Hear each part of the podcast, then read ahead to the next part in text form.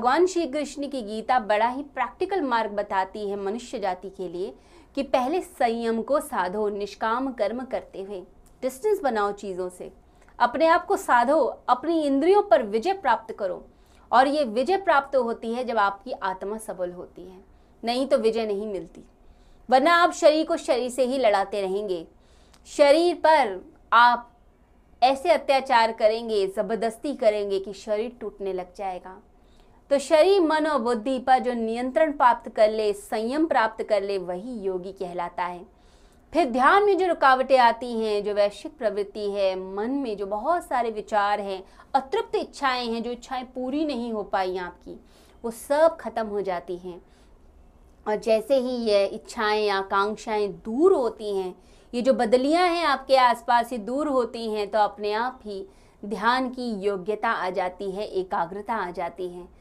तब व्यक्ति अपनी आत्मा का अनुभव करता है, तत्काल अनुभव होता है और उसके पूर्ण स्वरूप में होता है, आंशिक रूप में भी नहीं। आत्मा का जब अनुभव होता है तो अपना दिव्य स्वरूप, अपना शुद्ध, स्वयं सिद्ध, शुद्ध चैतन्य स्वरूप के दर्शन होते हैं, जो आपका स्वरूप है। आप भीतर से अशुद्ध नहीं हैं, अशुद्धियाँ बाहर हैं। आपको लगता है क्योंकि आपने उससे अपना कॉन्टैक्ट यानी तादाद में बनाया हुआ है।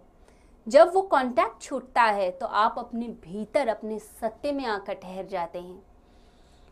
तो व्यक्ति जो इन अशुद्धियों के पार गया, इन इच्छाओं, वासनाओं के पार गया, वह व्यक्ति अपनी आत्मा में स्थिर होता है। आत्मानुभूति करता है अपनी आत्मा में स्थित। तो अपने आप में एक दिव्यता और शुद्धता का अनुभव करता है। और अपने साथ साथ इस पूरे जड़ चेतन में उस आत्मा के दर्शन करता है। वही एक तत्व जिससे सब कुछ बना। वही तत्व, वही अस्तित्व उसी के दर्शन करता है सभी प्राणी मात्र में। पेड़ में भी वही परमात्मा दिखता है, बच्चे में भी वही परमात्मा दिखता है, फूलों में वही परमात्मा मुस्कुराते हुए दिखता है, नदियों में भी वही ईश्वर जो रास्ते में व्यक्ति जा रहा है, उसमें भी वही, पशु में भी वही, कीड़ों में भी वही, चीटी में भी वही। इसलिए महावीर स्वामी जब पैर रखते हैं तो ध्यान रखते हैं कि चीटी पर पैर ना आ जाए। क्योंकि सब और परमात्मा के दर्शन हो रहे हैं, अहिंसा का भाव जग जाता है। तो मेरे अंदर की जो आत्मा है, वही सब भूतों की आत्मा है। तो सब भूतों की आत्मा मेरी आत्मा है, यानी सब में वही अंश, वही परमात्मा, कोई भेद नहीं। तो सर्वभूतात्म, भूतात्मा, यह जो शब्द यूज़ हुआ है, इसका यह मतलब है कि ऐसा व्यक्ति सब में परमात्मा के दर्शन करता है। सब भूतों की आत्मा को अपनी आत्मा समझता है, सबके साथ वैसा व्यवहार करता है। इसे धर्म सिखाता है कि आप अपनी आत्मा के अनुकूल दूसरों के साथ व्यवहार करो। जैसा व्यवहार आप चाहते हो कि आपके साथ हो, वैसा दूसरों के साथ करो। यदि आप चाहते हैं आपसे प्यार से लोग बात करें तो आप प्यार से बात कीजिए। आप चाहते हैं आपको क्षमा कर दिया जाए तो क्षमा आप करना सीखिए। आप चाहते हैं आप पर दया हो तो आप दया करना सीखिए। आप चाहते हैं कि आप पे भी करुणा बरसे, परमात्मा की ग्रेस बरसे। तो आप भी करुणामय बन जाइए लोगों पर। करुणा लुटाइए, प्रेम लुटाइए। आप चाहते हैं कि शांति से लोग बात करें तो शांति से आप भी बात कीजिए। जितना आप बेचैन होकर बात करते हैं, दूसरा व्यक्ति भी आपकी एनर्जी पकड़ लेता है। वो भी वैसे ही बात करता है। तो इसलिए जो व्यक्ति योगी हो गया योग युक्त हो गया, वो सब भूतों में उसी परमात्मा के दर्शन करता है। सभी में परमात्मा, वही ईश्वर, उसी की छवि दिखाई देती है। और ऐसे व्यक्ति के जो कर्म होते हैं, वो जैसे पानी में खींची हुई लकीर है, बिल्कुल ऐसे ही कर्म होते हैं। तो ज्ञानी के कर्म उसे लिप्त नहीं करते, कर्म हो भी गए, परंतु वो उनसे जड़ा नहीं, फल की कोई आकांक्षा नहीं। किसी का भला कर दीजिए, और फिर बदले में मत सोचिए कि वो थैंक यू करेगा। या आपका गुणगान गाएगा या आपके लिए कुछ कर देगा भविष्य में, ऐसा सोचकर मत भला कीजिए।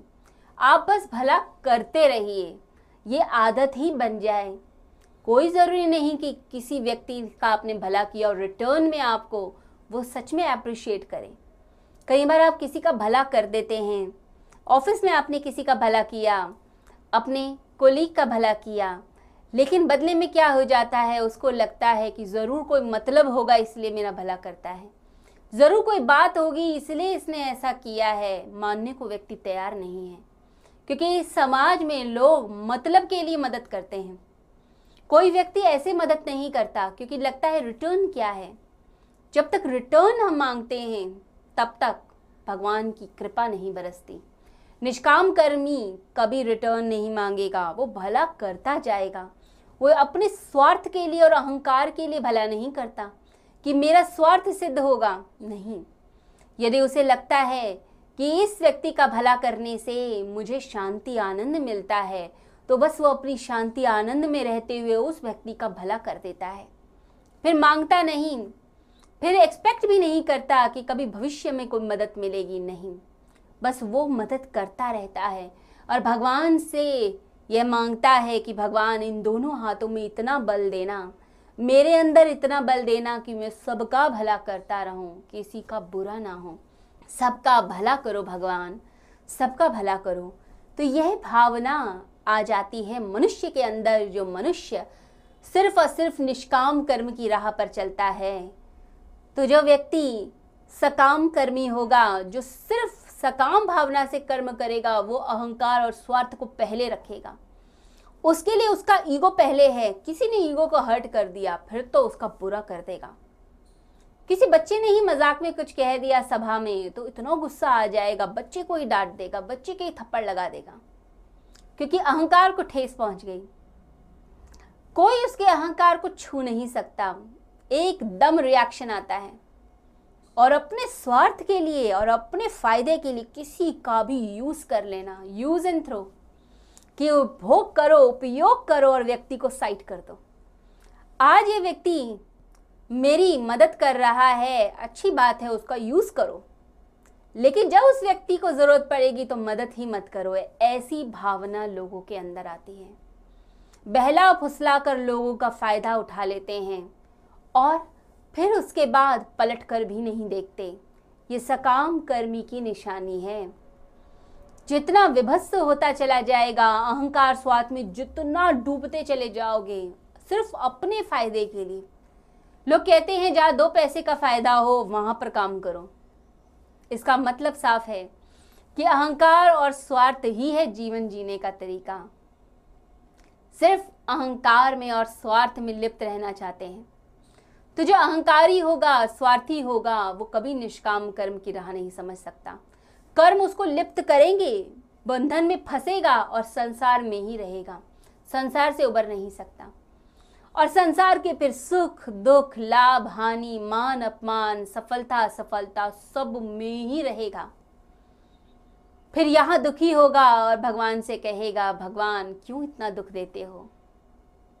भगवान दुख नहीं देते, हमारे कर्म हमें दुख देते हैं, हमारे कर्मों ने हमें बांधा है। जब तक ये बात हमें समझ नहीं आएगी, तब तक हम संसार से कभी मुक्त नहीं हो सकते।